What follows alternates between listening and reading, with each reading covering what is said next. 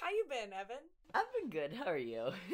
No, I've been good. Uh, we had Thanksgiving, and That's that good. was good.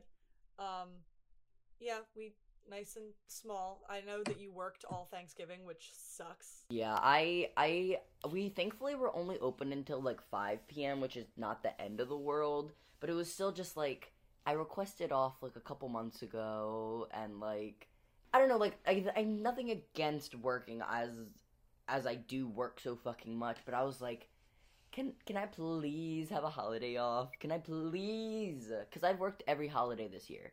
My manager said oh. I'll have off on Christmas, but I was like, "Oh, what a treat." Like Thank you so much. It's not like I requested off for every other holiday that I had plans to do things. Oh my god. Yeah, thankfully my sister's mall wasn't open on Thanksgiving, but she did work all day Black Friday. Like she worked from 2 to 11 p.m. on Black Friday. That's crazy. I'm glad I didn't work on Black Friday, but like we're not close enough to the mall that I don't think we would have really gotten like crazy shoppers or anything. But I went Black Friday shopping yesterday and me and my friend were like, "Yeah, we're not going to go to the mall because like in our area like things are taken pretty pretty seriously in like Maryland, but that mall uh, from people I know working at the mall uh, they do not follow guidelines. They do not stop it at half capacity. Blah blah blah blah blah. So, Oh yeah, So- my sister is fucking brave for going to work. You would not catch my ass in a mall right now. No. Yeah, I've been to the mall maybe once since COVID started, and that was to buy a pair of pants. Yeah, Uh. Target. Target is the most populated I'll get. That's it. Yeah, we went to yeah. So we only went to like a couple places last night. So we went to like Urban Outfitters. We went to Target yesterday, and then we went to like DSW. So yeah, we it was the holiday and it was Black Friday, but since last time we recorded, which was a while ago, It was a while um, ago. we have a new president. Even though the We- old one is a little toddler baby that won't give up, uh, but we have a new president. And uh, Destiel went canon, but only halfway. But then it didn't. But then it did in Spanish. But then Misha backed it up. But then he was like, "Wait, sorry, I spoke out of turn." But then it did again in Italian. Um, so I know this is a shameless podcast, but Supernatural had me feeling it this week. Supernatural got me whipped, and that show ended like two weeks ago. like, my lord. It um I just I originally made a TikTok saying like the finale was good. And you know what I stand by that?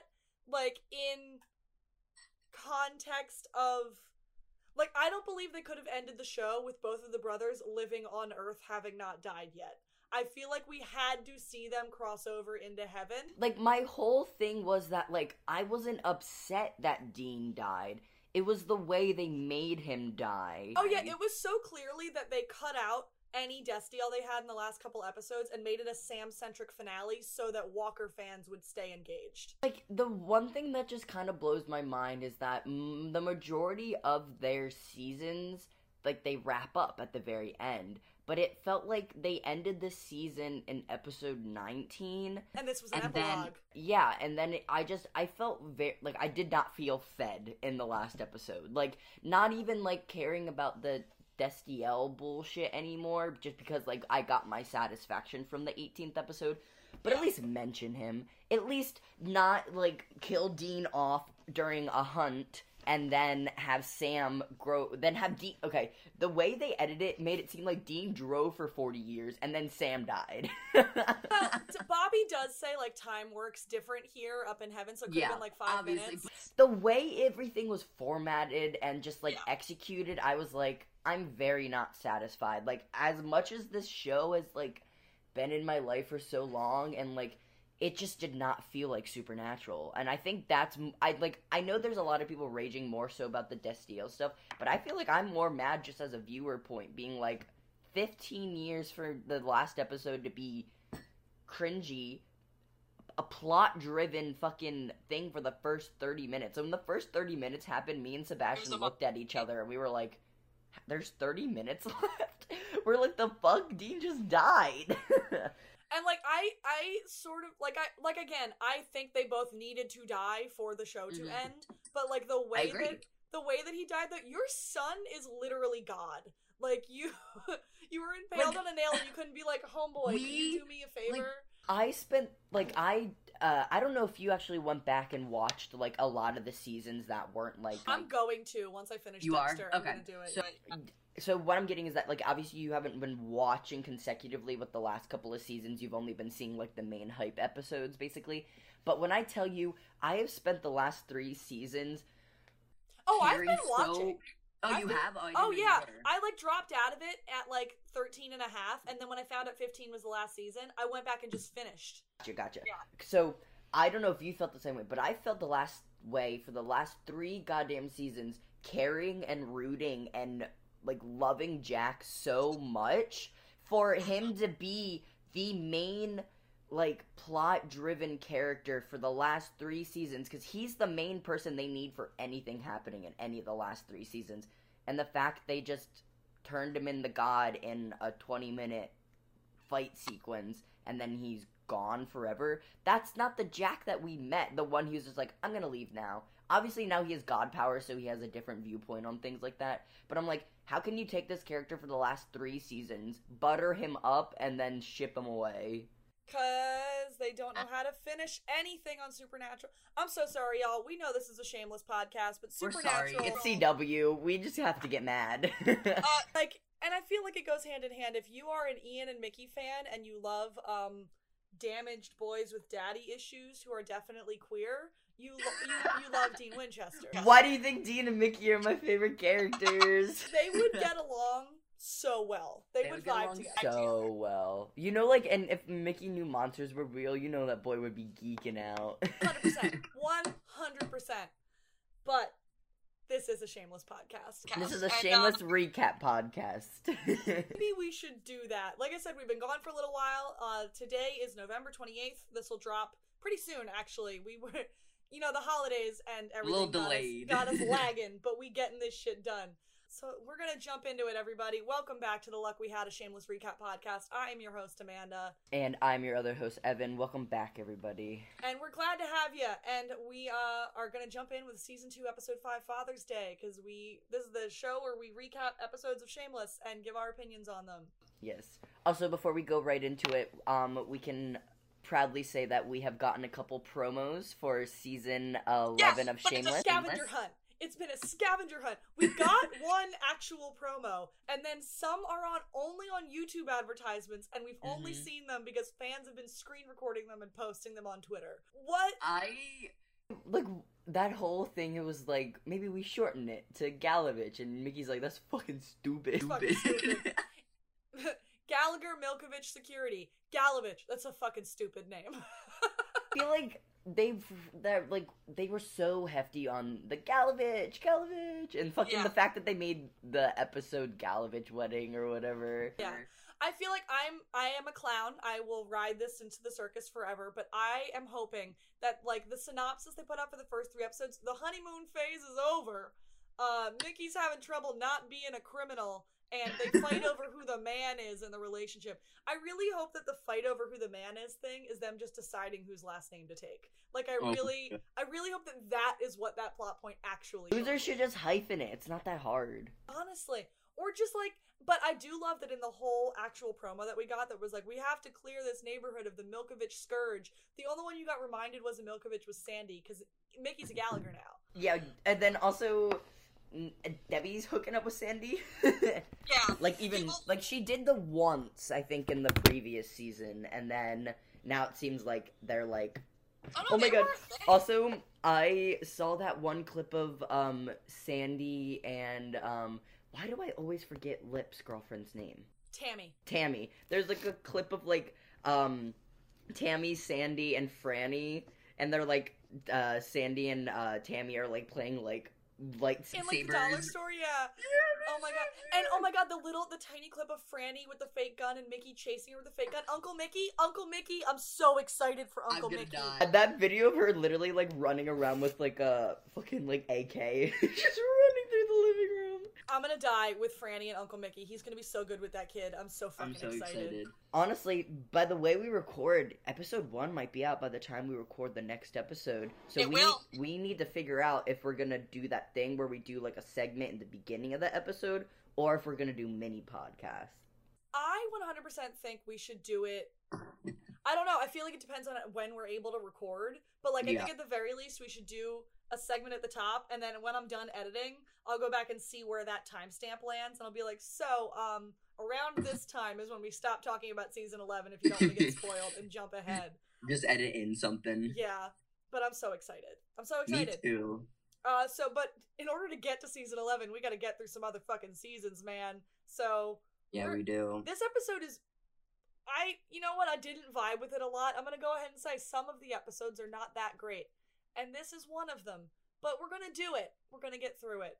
There might be some good parts that I forgot about. I took these notes a while ago. So but let's let's get into it. Season 2 episode 5 Father's Day. It premiered February 5th, 2012. I was 17. I was 17. I was 11. It was written by Etan Frankel and Stan Frankel and Latoya Morgan. Etan Frankel, this is his second of 13 Shameless episodes he has written on through 2016. He's also written on Gossip Girl, Friday Night Lights, Southland, Animal Kingdom, Get Shorty, bunch of other shit.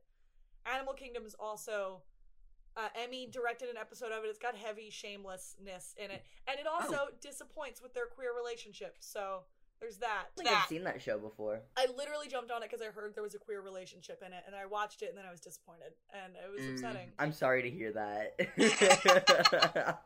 Not as bad as Supernatural, but like pretty bad. yeah. Um, and then Stan Frankel. This is literally Stan Frankel's only credit on all of IMDb. So I, I don't even I don't know who this man He is. dis- he died after Shameless. yeah. Maybe it's literally maybe they put Etan Frankel twice and misspelled it once. Like maybe this man isn't even real. Who knows? And then Latoya Morgan, we credit her every week. Uh, she was on staff writer on twelve episodes. She's written a bunch of other shit. You can go back and listen to her other stuff to listen. We to talk about her every single episode. Yeah. This episode was directed, of course, John Wells and Paul Abbott are also credited as writers on every episode, but that's just because they're in charge. They're the head writers. This episode was directed by Anthony Hemingway. This is his first of seven Shameless episodes. He will direct through 2017, including season three's Cascading Failures and season four's Emily. This man directs Gallavich centric episodes. This man knows what he wants. They aren't Gallavich centric episodes. They're just big episodes for Gallavich, and they're those are the only plot points I remember from Cascading Failures and Emily. 306 and 411 fuck me up. Uh, his other credits include Treme, CSI New York, American Crime Story, The Newsroom, Glee, a bunch of other shit. That's right, Glee. Also, we're not going to talk about the nightmare that is Matthew Morrison as the Grinch. That's a hate crime. I I, I my two cents is I was in the Glee fandom before it was a TikTok trend, and the amount of funny jokes we would make about Matthew Morrison, and the fact that now it's just a meme. I I was I I, was the it that he's- blueprint. He's a trigger warning on tw- on TikTok. Trigger warning, Matthew Morrison. His existence is a hate crime. That's so funny. He's such uh oh my god. Like he's a trip and a half. I saw this I'm I know we're going off track again, but I saw this clip of him like dancing and it was like all the comments were freaking out and I like looked at the video again and I was like I was there for that. Oh my god. I I don't not many people know I've met Matthew Morrison. No fucking way. I met him in when I was in eighth grade. He it was when he was in Finding Neverland on Broadway. Oh. I didn't see Finding Neverland, but I was in New York at the time, so I stage doored. And when I tell you my photo with him is literally the scariest thing in the entire world. oh like- my god. Like I look whack because I'm 13 and I like I don't know. You But have then- to text that to me and I'll put it on the Instagram. and now I'll put a trigger warning before it. Trigger warning Matthew Morrison. But I'm absolutely Um, putting that on the Instagram. like I don't know, like he was nice, but I could tell he was just so fucking exhausted from his show. But I was like kind of disappointed. I was like, "You're meeting all of these fans, and my interaction was shitty." What? Like you're? Hold on, I think I found it. I'll show you. The only time I ever stage doored was for Idina Menzel's If Then, and it was only because my I like bust in with my class, and when, it was a Mhm. matinee, so when we got out, the bus just hadn't gotten to us yet, so we just stage doored and waited. And I leaned on the hood of her car and got an, got an autograph from Anthony Rapp and uh, Idina Menzel. You met Anthony Rapp. Yeah. Yep. I love him so much. So I have a playbill that Idina Menzel and Anthony Rapp have both touched. It's Honestly, framed on my your wall. power. My power. Anyways, we're a shameless recap podcast. Sorry for the tangents. We're a shameless recap podcast. Um, so the synopsis of this episode, Father's Day, is Frank tries to claim Eddie's insurance benefits and pension despite being a prime suspect in his death. Fiona attends a ritzy wedding with Richard and lies about her background. That's it. That's the whole synopsis for this episode. Frank and Fiona. Uh, the previously on in this episode was done by Lip. And then we get a recap. Eddie jumping into the ice river and killing himself. Ethel has a crush on Malik. Lip is doing West Point research for Ian. Little Hank exists. Little Hank is here. Jasmine is trying to hook up with hook Fiona up with someone. and we have- also hook up with Fiona. then there's a scene of a man inviting Fiona to this wedding. I straight up don't remember this scene happening. I don't, cause I remember when this scene like picks up, like when the episode starts, they're already at the wedding, or like, or she has to say he's picking Getting her up. for it. Yeah, getting ready for the wedding, and then she has to like say she's being picked up at another thing. But I'm like, we never met him yet. In We the don't know- recap, there's a scene of him inviting her to the wedding, and like that straight up was not in last week's episode. Mm-mm. It just yeah, no, wasn't. it just in the episode, and I don't remember. Is it one of the men that she slept with before that Jasmine's brought, or is it a new? It- It's a new one of the guy. Yeah, it's one of the guys that Jasmine brought to the club, and like Fiona was making small talk with him. Then she found out he was married, and she. Oh left. yeah, that guy. And she was he was like, Are you into that? And she was like, No. So there's like a whole story chunk that just wasn't there, and now she's just going on a date with this guy. That's so weird. These writers I are didn't think inconsistent. about that. Anyway, Karen is pregnant. We are to assume it's lips. Sheila had a part of a plane fall in front of her and re-traumatize her all over again as she. Oh, all that progress. I know. So then we open at a boat party where some randoms find something yet to be identified floating in the water. It's Eddie's body. The ice melted and Eddie floated on over to this boat party and some rich people found Eddie's bloated corpse in the in the sea. So that's how we open the episode. And then we go to the Gallagher house where Carl is apparently renting out Frank's room again. The only cash he could think of getting that didn't involve swallowing drugs. There's a scene of him like almost becoming a drug mule.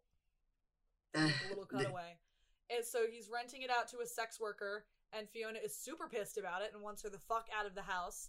And then he and Little Hank try to drill a hole in the wall to the room the woman is staying in so that they could charge people to watch. The amount of demolition they do to this house and then get away with, and the house still stands, blows my mind. Also, just on the record, we are pro sex worker here. We don't appreciate sex worker like derogatory jokes. Like it's it's storyline. I hate it. They like you would think because of the way Shameless is, they are very pro. V is literally a sex worker. Yeah, but I think of it as in they are like they are very prominent with a lot of those topics on the show, but then realistically the way they execute them is a very negative derogatory way. So it's like we get it, but then they're rude about it.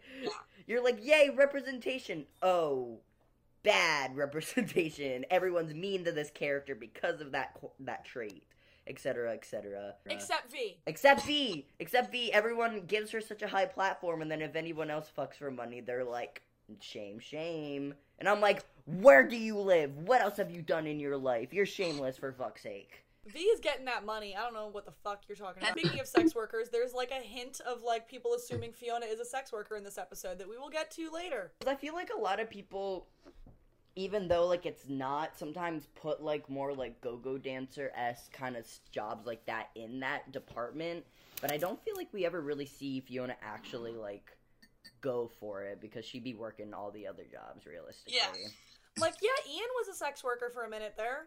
like he like he did like the standard like uh go-go boy thing where like yeah you're a go-go dancer but then you do go home with people at night for money but also like get that coin But that was also a bipolar manic episode, and that was very. We're, we'll get to that later. Um, about that.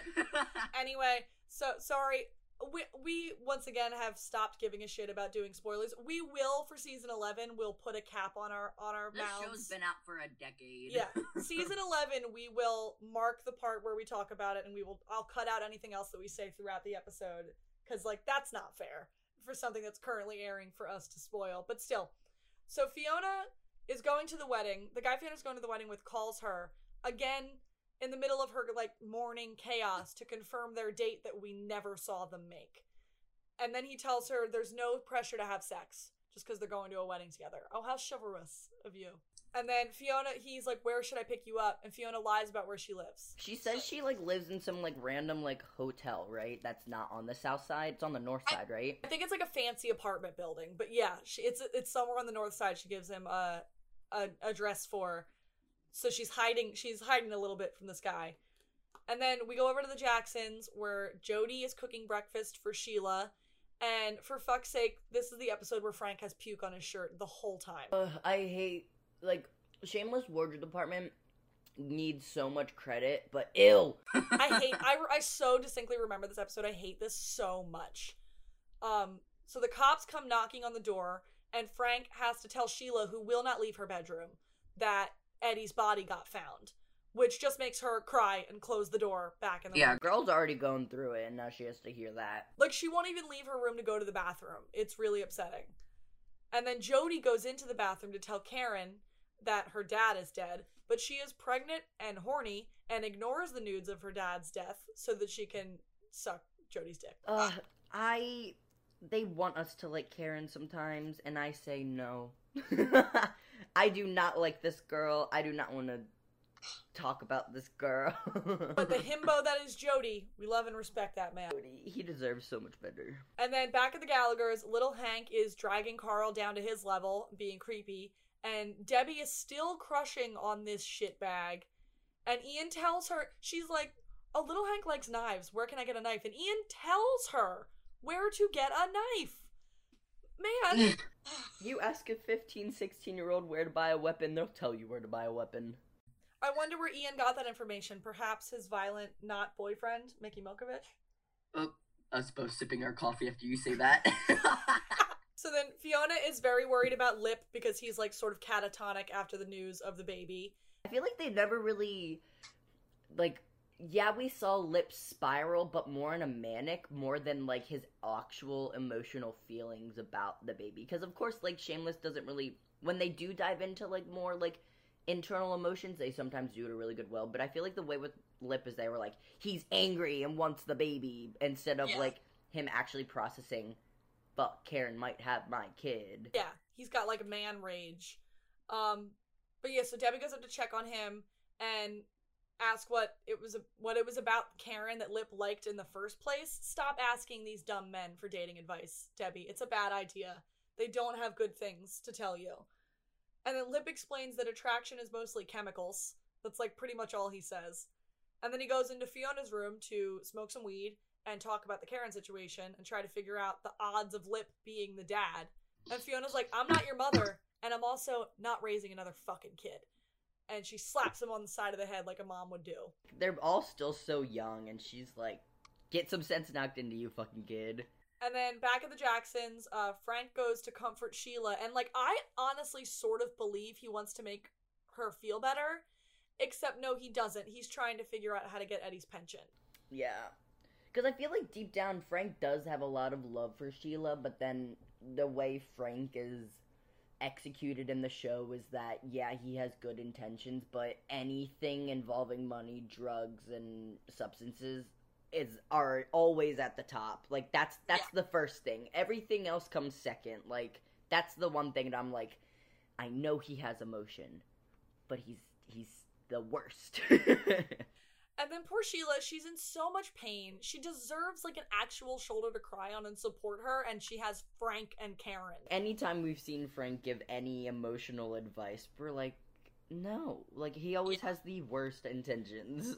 And then over at the balls, uh, V tells Ethel all the different words for crack someone at the playground will offer her. And Ethel's like, uh huh, thank you. Thank you for that information. Like, it's so sweet. And then Ethel says Malik is the best player on the team and she has such a crush on him. Dude, they're, they're so cute. And then V's like, wait, Malik skipped last night's game? But no, he didn't. There was no game last night. Kev lied to her. Ooh. What's that about? V is not the kind of woman you go ahead and lie to. She will ruin you. Uh, and then Frank goes into the alibi and he tells the bar that Eddie is dead and that his pension slash life insurance is about to kick in. And Kev's like, yeah, you might want to hold off on celebrating because the police are sniffing around because his death was suspicious. Uh, because um, they're not convinced it was suicide because Eddie had been roaming around the South Side saying how much he was going to murder Frank for sleeping with his daughter. So of course, everyone's gonna be like, "Yeah, Frank killed him." Yeah.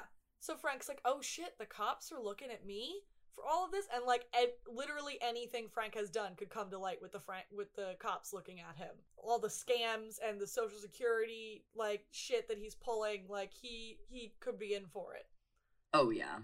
But anyway, over with Debbie and Fiona. Debbie is wearing Fiona's clothes, and Fiona puts a hard no on that shit. She's like, "What the fuck are you doing?" Take my clothes off and go change. You're not an adult. And then we go to Frank. Speaking of not an adult, we go to Frank walking down the street. Every siren he hears, he's ducking, he's bobbing, he's weaving, he's worried. And then he goes into the Gallagher house and he says, Ian, I need an alibi. To Carl.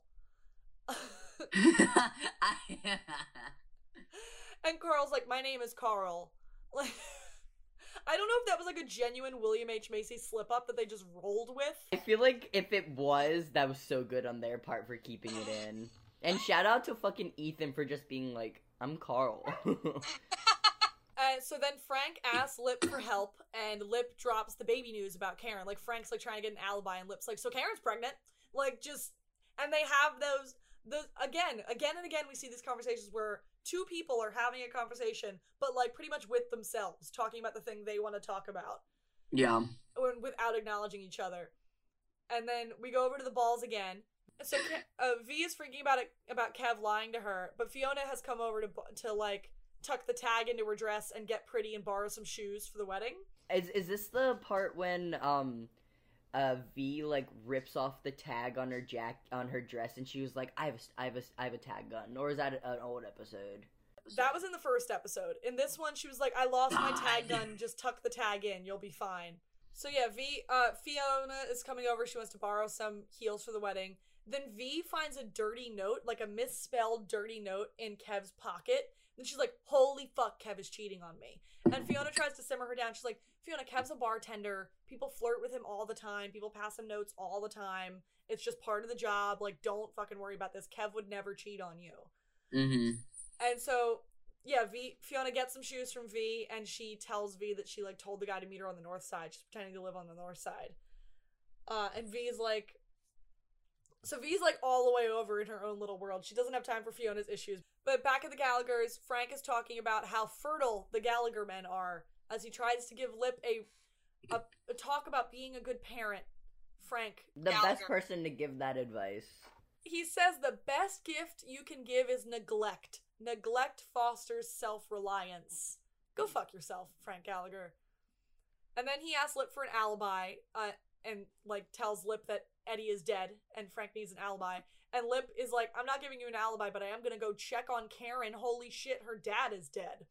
But yeah, so then Frank asks Ian for an alibi, and Ian's like, uh, go fuck yourself. No. Try Terry Milkovich. Lying to cops is his specialty. Oh, why were the Milkoviches on the brain there, Ian? I wonder why that is, Ian.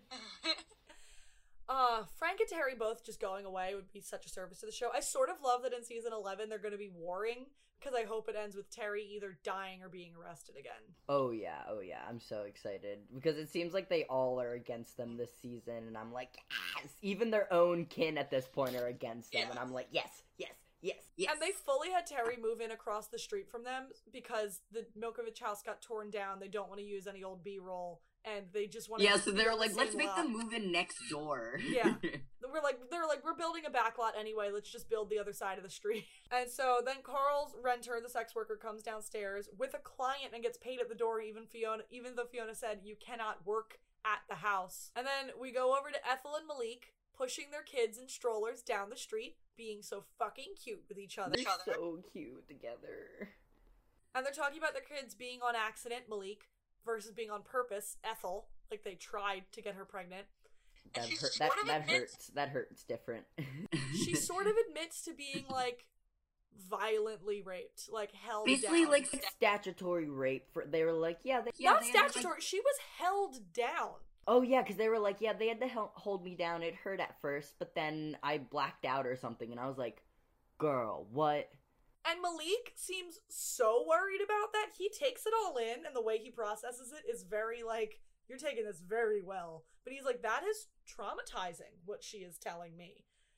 And then she's like, I hope somebody takes care of my husband in prison. And Malik's like, yeah, I do too. They are not talking about taking care in the same way. Not at all. Nope. She's like, I hope somebody like makes sure he takes his blood pressure medication. And Malik's like, I hope somebody fucking takes care of that guy.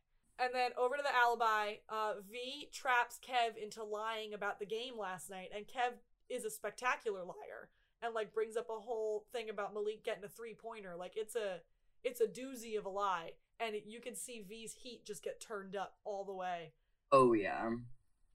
And then we go back to the Jacksons. Lip asks Karen if she needs an alibi for Eddie's death. And he says a good way to get back at Eddie would be to fuck on his grave. And they like sort of have a little banter. And then Lip asks if the baby is a boy or a girl. And I think Karen confirms it's a boy. And then he gives Karen pregnancy advice. Do- I like- I don't I'm not the the smartest in pregnancy, but I feel like it's very soon to already know the gender. If we just found out she was pregnant last episode. But also, I feel like we have to think about it. Pregnancy in Shameless isn't real, i.e., Yeah. Kevin V's kids and when Svetlana was pregnant. The no, time doesn't matter with pregnancy in this show. It's it's magical or it lasts 18 years. Like it's it's crazy. It's one. It's one or the other. There's no in between. But like the way he's acting about Karen and taking care of the baby and like the the earnest in his eyes, he wants to be a dad so badly. It hurts. It hurts so much to see it. Like, oh my god. Take it from the viewpoint that he knows how shitty Frank is, and he's like, "Fuck, I need to not be that to my kid." And Karen lives to hurt Lip. She lives to hurt him. And she's like, "You're not the dad. Jody's the dad. We got married at City Hall. Jody's the dad. Um, you get the fuck out of my house." Like, oh my god. And then over on the north side, Fiona goes to meet up with the wedding date guy, and he gives her a super expensive diamond necklace to wear to the wedding to like dress her up a little bit. I hate that. Like, he was like, "You look too poor still." It's like a whole pretty woman situation. It's just like where this. It- it like, wear this literally. I feel like that's what it was for him. And then at the alibi, Kev is like feeding Ethel and Debbie like chicken fingers or something, and he offers to watch Jonah so that Debbie and Ethel could go to a barbecue, a barbecue, an annual barbecue that happens in the South Side called Independence Day. It is not on Independence Day. It is the anniversary of a woman who murdered her abusive husband in his sleep because he used to beat Our. her and her children. She's in prison, but the entire neighborhood has a barbecue for her every year, and honestly iconic. That's so good. That's like South Side. Like that. That's how you know that's a community. It's like, yeah, that guy was a fucking asshole. Let's celebrate the day she murdered him every year with a barbecue. It's fantastic. I love it. So he offers to watch Jonah so that Debbie and Ethel can go enjoy it.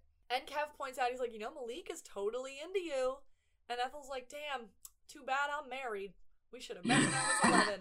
Debbie goes to Kev for dating advice. And the only man that she should listen to in this scenario is, in fact, Kev. Because he correctly Exactly. points out that men are stupid. And then he's worried that Debbie is going to slap him. Because whenever he's like, oh, whenever I get real with uh, v, v, I say a thing and then she slaps me in the face. Like, yeah, it's probably because you're dumb, because men are dumb.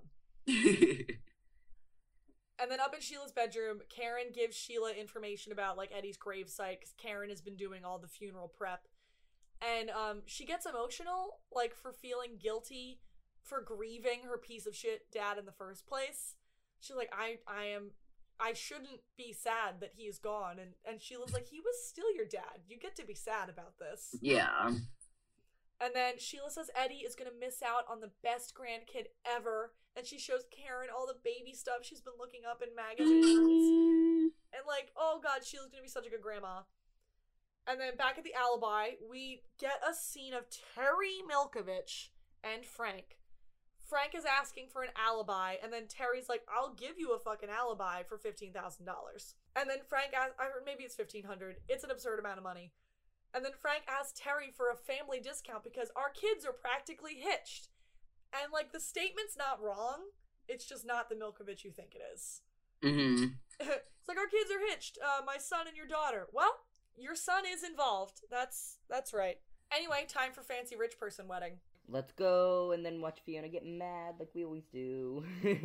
So Fiona and her date walk in, and Fiona is immediately overwhelmed by all the famous names on the guest list, like on the table, including Barbra Streisand and Oprah Winfrey. I never noticed that. That's so Yeah, funny. Those are two of the names on the table. I'm like, whose fucking wedding is this? Anyway, one of the rich fuck wedding guests comes up to talk to her, and son of a bitch, it's Robert Gant, also known as Ben from Queer as Folk, my original, like, gay Icon. television awakening. Showtime just be recycling its actors. They really do. I've been watching Dexter, and like, they just do be recycling their actors. And now, Robert the actor and Ben the character are both amazing.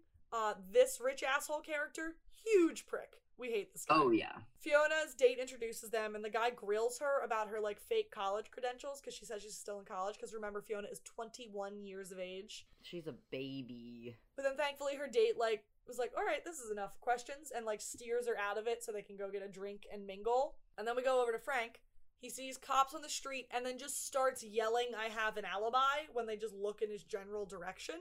And they chase him down the street and take him into custody and somebody yells racist stuff I wrote down and then then he gets taken over to the detective's desk and he gets shown the video of him and Karen fucking and whoop Mm. he could get charged with sexual assault of a child. And then also, like, I want to point out the fact how nasty these cops are too. Like, they are not good guys at all. They're just raunchy cis men. And then we go over to Kev strolling down the street of a nice neighborhood. V is trailing behind him. And then he goes to this building and greets a pretty lo- blonde lady at the door. And then V goes to try to storm in the building, but like gets locked out because it's a door that locks right behind you. that was so funny. She was like, she prances up and then it slams, and she is just like, fuck. Then we go back to the wedding. Fiona is stuck talking to two moms, like just in a little area. And actually, she keeps up with the kid complaining because she is a literal mother of five. She's like perfectly comfortable in her element talking about kid stuff with these moms. It's actually really sweet. Mhm.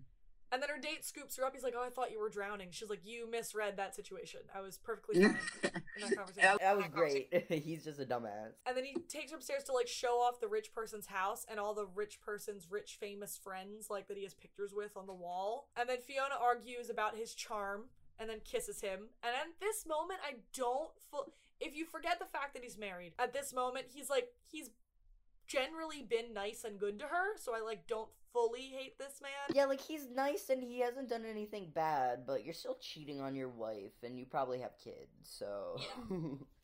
list of people I do hate. Uh, that Holly bitch. She comes to the Mm. Gallagher door looking for something she left at the sleepover and finds Debbie with entirely too much makeup on, like we all did when we were little kids. We put too much makeup on our faces. And, uh, or like when we just first started putting any kind of makeup on, we're like, we look like a whole clown. And then instead of helping her like a friend would, being like, tone down the blush and being nice, she's just a total bitch about it. She's like, you look like you're gonna be virgin forever. She's so rude. I hate this character. Debbie is 11. Like. And then we cut to the police station again. Frank is freaking out, as he should.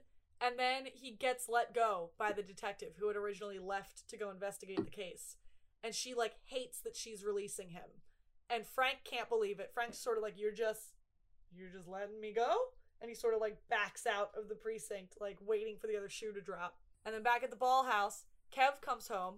V is in her underwear, saying, Get naked right now. And he's like, Yes, ma'am. It's so cute. He's like, I love Mistress V. And he establishes their safe word. I love these mm-hmm. kinky bitches. She cuffs him to the weight bench, and then she pulls out garden shears and threatens to cut off his dick. Mm-hmm. She demands to know who the woman is. And Kev's like, She's my tutor. She's teaching me how to read. And V says she mm-hmm. A himbo trying to learn. And V doesn't believe him. She gets dressed and she just fucking leaves him there naked, handcuffed to the weight bench. I love that. And then Frank goes back to Sheila's place and goes into her bedroom and asks, or he asks Jody if the cops came by. And Jody is like very upset, just sitting on the couch, being all quiet and broody the way Jody does. And Frank goes up to explain the whole thing to Sheila and apologize. And then Sheila is on his side about it and apologizes that her daughter assaulted him, which isn't incorrect. Like, I'm angry that it's not incorrect. I think it blew my mind when like I found out that like Karen took the fault in that whole like scene because I was like, wow, is she doing something right for once? And like Frank is gross and I would like to see Frank suffer consequences for a thing, but like in this situation, all Karen did was tell the truth. for once. Eh, She told the cops Frank was drugged up and that she took advantage of him. And like it's it's so upsetting that I'm like this worked out the way that it should have because Karen just told the truth even though Frank sleeping with a minor is not great, but he was out of his mind and like uh At least Karen, eh, this is at least probably the one thing Karen says truthfully this season. Can you imagine that actress is like her first season on a television show, her first big acting job? You're going to get naked and straddle William H. Macy. Ew, I would be like, rip up my contract. He's 30. But now Sheila is crying and apologizing to Frank, and that shit don't sit right with me. No. Sheila never should have to apologize to him for a damn thing. And then we go to the tutor's house. V went back. She knocks on the tutor's door. She's ready to fight. She's taking off her earrings. She's like, I'm the woman whose man you fucking. And then a little kid comes to the door and like calls her Miss something. And she's like, oh fuck, this is a teacher. I love V, but like, girl.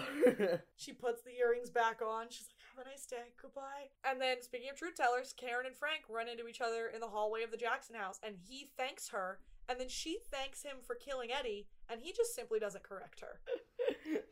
Because I think, because she definitely thinks he killed him, he was like, so I can't get him sent to jail because he did that favor for me, so let me tell the truth. Because, you know, realistically, I feel like if Eddie was alive, she would have thrown him under the bus in an instant, i.e., Frank. And then some fancy music cues up, and we go back to the wedding where shitty rich people are being shitty and rich, and Fiona gets quartered by the Robert Gant character, and he accuses her of being a sex worker. And then he accuses her of being a gold digger. He's like, Well, if you're not a sex worker, you're a gold digger. And then he threatens to tell her date the truth. He's like, You didn't go to college. I know that, like, everything you're saying was made up because I went to that school.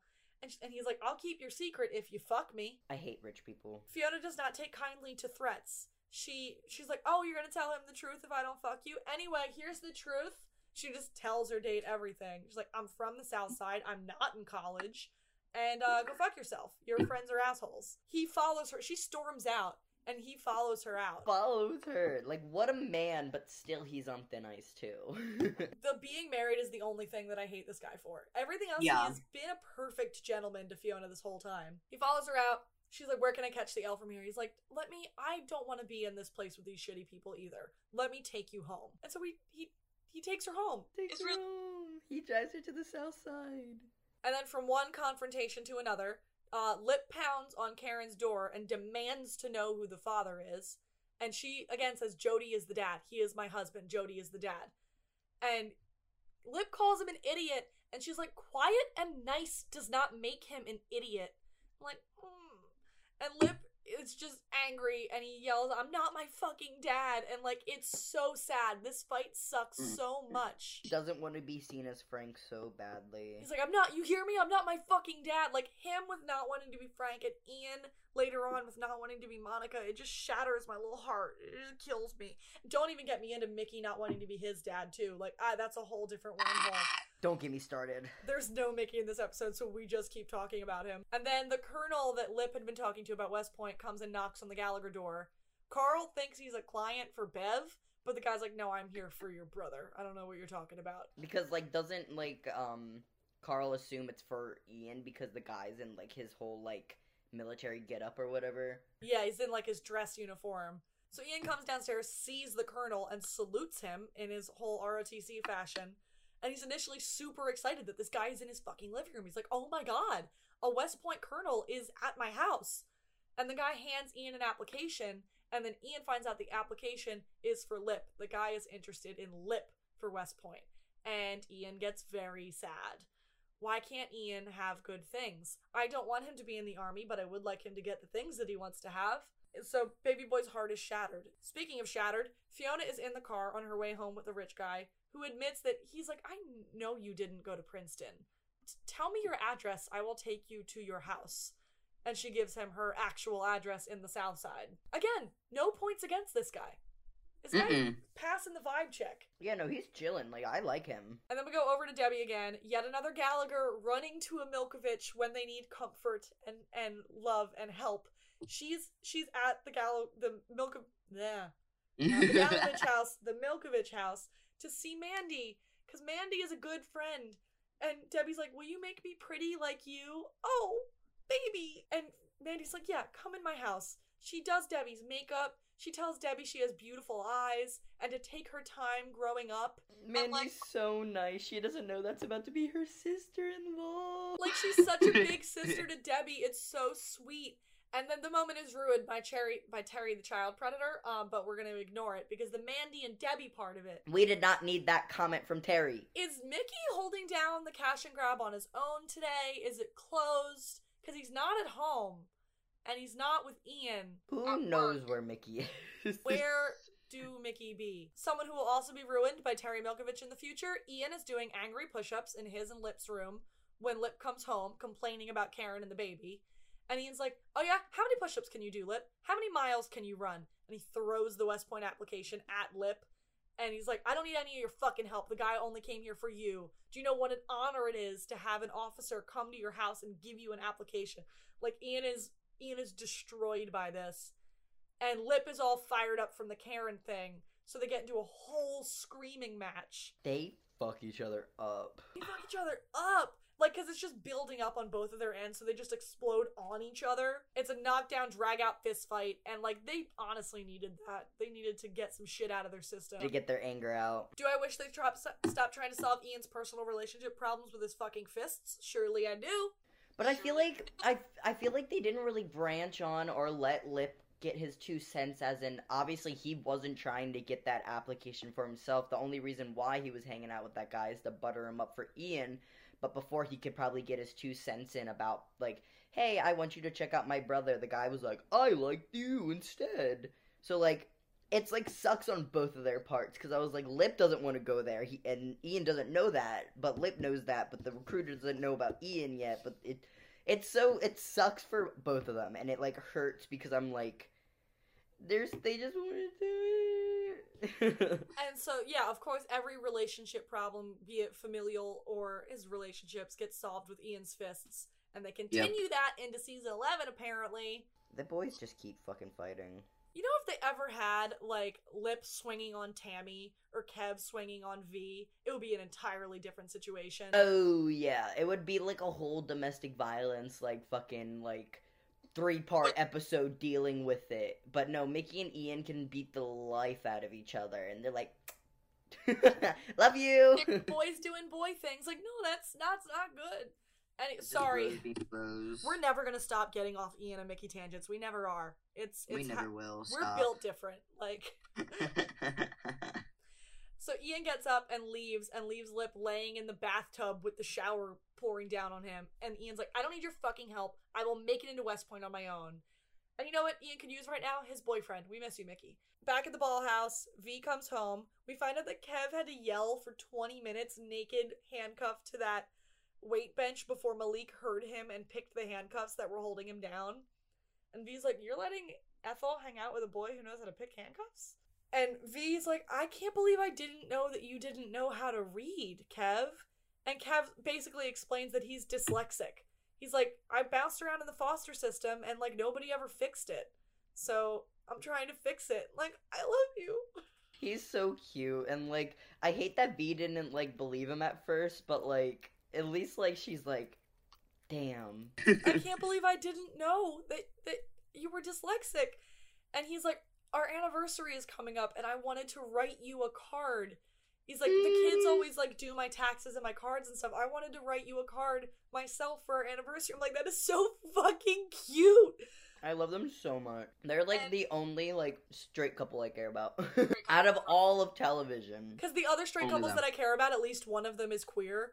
Like Jake Peralta and Amy and Amy Santiago. That's a bi. He's a bi king. I don't know what you're talking yeah. about. That's a bi king right there.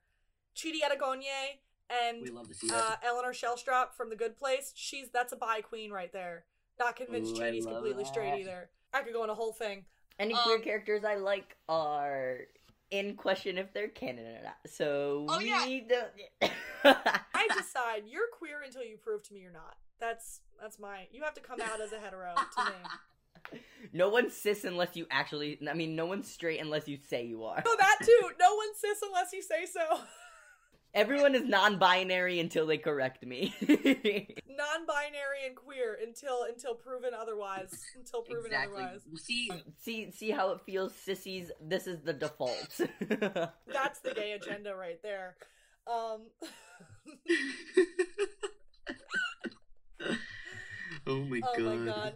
So then over to the party for the woman who killed her abusive husband, there is a pinata of the piece of shit that the entire neighborhood gets to take a whack at. This party sounds amazing. This party's so lit, and I'm so mad they don't have anything like this in later seasons because I'm like a community coming together, m- celebrating a woman taking control and power, beating up a fucking predator. Like, hell yeah. Good ass barbecue. A good ass barbecue. That food looks so good. The detective at the barbecue is there with her girlfriend, and Frank tries to brush over everything with her. And she's like, Yeah, uh, you might have gotten away with that. I still think Eddie's death is suspicious. And Frank's like, Well, try to prove it. She's like, I'm fucking will. That's my literal job. And then Carl is straight up bragging at the party that Frank killed Eddie.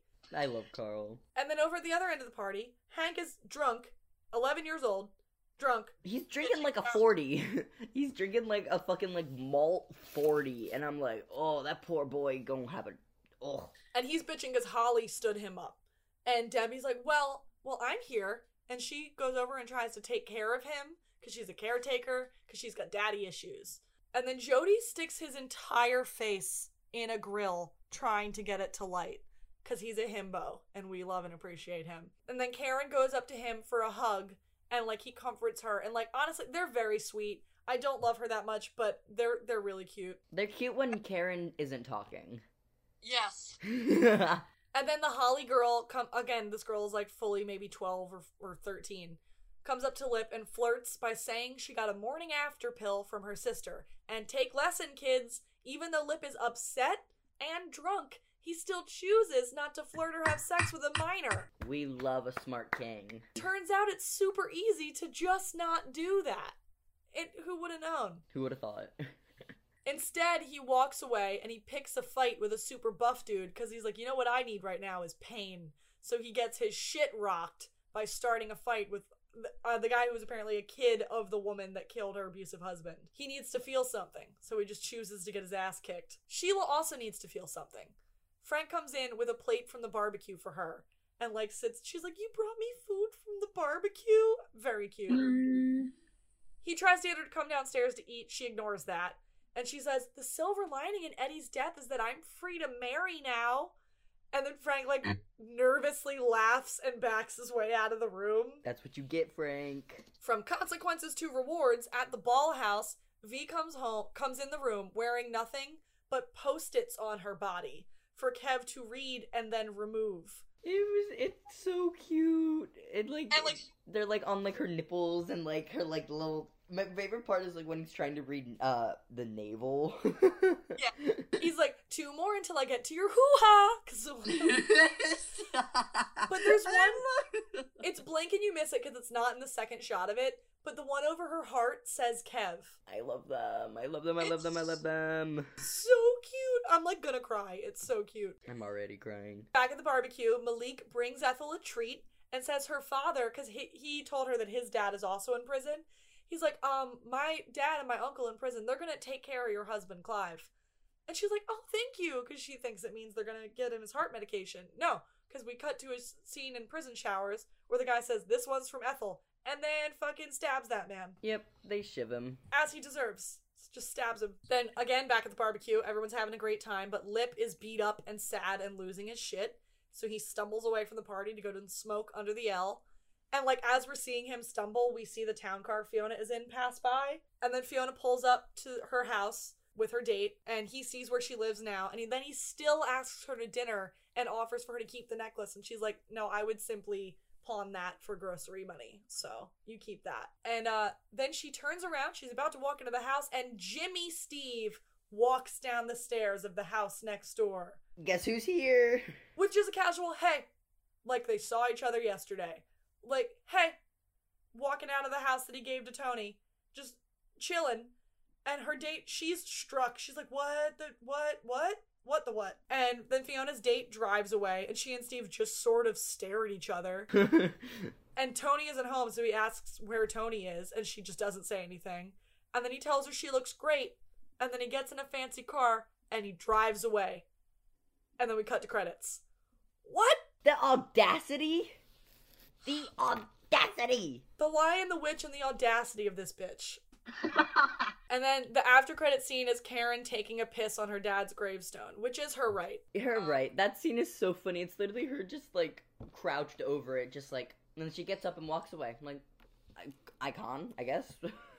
And then the credit song is Mission Control by the Wings. Hell yeah. That's it. That was the episode. That was the episode. How do we feel about it, Evan? I like it. I feel like we, t- I, like always say, like in the earlier seasons, I really missed all of like the family having like kind of like, even though they have their own conflicting stories, we still get to see them like, all together a lot. Like this was how I felt about this like episode because like even though they had all their contradicting things, like they all were like at the barbecue or they all were at the Gallagher's and stuff like that. But also not enough E in this episode. He was there in one scene. Uh, yeah, I do love that there was like a little bit of everybody's storyline and like that it was a little bit well spaced out. I, I could always do with less Frank. Less Frank is always my goal. yeah, less Frank. Frank centric episodes. Bored. Um, and Fiona's episode, Fiona's storyline was weird because it because it felt like we jumped in the middle of something that they actually never ended up showing us the beginning of. And then they like stretched it out, but still didn't give us anything. Yeah, that and that guy, I like. It's not a spoiler, but that guy she went to the wedding with just disappears. I don't think we ever see him again. I feel like there. I think like we get some mention of him or like another guy that like um Jasmine tries to like have her meet meet up with again, but then I don't think we ever see them again. Yeah. I it's this episode was weird. It was a weird one. I love that barbecue. I wish that barbecue had. I love every that barbecue. Season. I would like them to remember that barbecue happens so that we could just like get it in in season. one. I don't know. I just want it. I just want it. We're not going to because they're doing COVID in season 11, but still. Um I you know, it was fine. The next episode has Grammy Gallagher in the meth lab, so that's going to be fun. Ugh. My, an emphasis on the amount of damage they can do that to that house, and it somehow is still standing. Oh, but Grammy Gallagher, Grammy Gallagher and um and Sheila, Grammy pulls some good shit out of Sheila. Like it's fantastic. She- pulls another person out of Sheila. Like I don't know that woman, but I love that woman. Very excited for it. Um only two more episodes until uh more Mickey. And of course Mike O'Malley writes that one. God damn it. God damn it. Mike O'Malley sometimes he overrates. They're the writers, I'm like looking at my spreadsheet right now. The writers this season are like very consistent. They had like a they had a solid bench in the first few first few seasons. I feel like Oh, they right. definitely had like after season one, they were probably mapped out a bit more for season two. Yeah. But yeah, that was that was the episode. We're Yep. getting through season two. We got what uh seven more episodes to go for season two. Uh yeah, that was episode five. We got one, two, three, four, five, six. Yeah, seven more. Nice. I know we're going slow and steady here, but we getting there. We doing it. it also, I feel like that we shouldn't just release everything all at once because it's building up to everything. So like, Yes. enjoy this And long intermissions with us. We're not fly by night fans. Like I know that the series is gonna end in a couple of months, and then some people will drop off and not go back to it. But like, We've already been here for like six. You've been here longer than I've been here. since it began for over a decade, this shit is in my bones. I didn't start watching it until like 2015, but like my mom watched it when I was younger. So I remember seeing Ian and Mickey like on the TV and like seeing the show, but not really knowing what was going on until I started it again. I don't know how to not love this show. Yeah, I don't think there's anything stopping me from liking the show anymore. I got so disappointed with uh, Supernatural that Shameless now has to be my comfort. And like, I love. I got a comment on one of my TikToks that someone was like, "If Shameless is trash, then I'm a raccoon, but at least I don't watch Riverdale." And then, Alright. Alright. I don't take any criticism. I watch Riverdale. I'm Uh, so but yeah. excited for season five of Riverdale. But yeah, so that was probably that was a pretty short one, especially all the cuts I'm gonna make. It was a pretty short one, but Yeah, even with all of our freaking distractions, freaking that was one of the fastest episodes I think we went through. yeah, since I think since the the Casey one, the since the Debbie stole that baby, I think that might be our fastest one. I think it's because like what I've noticed is that certain episodes when it's not really like one main plot throughout the episode when it's a bunch of small ones it's easier to just to go through the scenes because the scenes happen faster but like i feel like when it's like one character we're following them through the episode like a lot of like the frank centric episodes from like season one like i feel like those just felt so drawn out And that's why, like in season ten, the the wedding episode felt so like clunk because it was all like one goal: get these boys married. That was it. It was the whole Yeah. like. I'm excited. I'm, I'm like excited. I we're slowly picking up little little uh listeners here and there, and we appreciate all of you. If Yes, you we really do. if you listen to our show, um, please tell other people to listen to our show. um, we would love to get more listeners. We would love to get more listeners so that we could maybe start making any money at all and maybe get better microphones or be able to do other stuff and more fun things. Um, and if you want to sponsor us you can do we have a Ko-fi. It's in our link tree. Um, or it's in our it's I think it's linked on our website or Ko-fi. I don't know. We'll figure it out. Uh, it, it my- will be linked as as when this episode is released our ko-fi will be on our uh our website But you know what is on the website now is my uh dissertation about Mickey Milkovich and it his is. through the first four seasons of Shameless. I am very proud of it. It is up there now. And you can find our website in the bios of our Instagram and our Twitter, which are Luck We Had Pod. Just at Luck We Had Pod on Instagram and on Twitter. Twitter. Um, the Luck We Had Pod TikTok, any and if you search up like the Luck We Had Pod on TikTok, it'll link you to my TikTok, which is at abnormalamanda underscore 18. You can follow me on Instagram at abnormalamanda18, and you can follow me on Twitter at, abnormalamanda. Where can they follow you, Evan? and then you guys can go ahead and follow me on instagram or tiktok at i want to die 4000 um i do have a twitter um which i don't use as much um but it is internet life yo uh, so go ahead and follow me there as well. And as Amanda said, all of our links to our website is in our Twitter bio. And then honestly, if you just Google the luck we had, any service that we do have our spot our uh, podcast uh, streaming on, it it will show up. I just looked and it, Stitcher and everything is there. Yes, pod like Spotify, Apple Podcast, Stitcher, SoundCloud, a bunch of other like shoot off podcast things that people listen to on Androids. They're all there. We're we're we're everywhere. We're a little bit of We're everywhere. everywhere. If you can, if you can't listen to us, yes, you can. We're on YouTube. Sometimes the e- the episodes drop a few days later on YouTube, but we are on YouTube. I promise. And I think they're even closed captioned on YouTube. They're not like perfect, but they're pretty good. I like let the closed captions run. oh Um, hell yeah! Also, I'm also addicted to the new thread closed caption thing on Instagram. I use it on TikTok all the time. It's my favorite. Uh, but we should. It's a short one, but we should get out of here. Yeah, we should. Thank you everyone for listening. Um, make sure to reach out to us if you have any questions or if you want to talk about the podcast with us as well. We would always love to hear what you have to say. Or if you're Um, watching the new season and you just need someone to yell at, just message us. Please, It's us.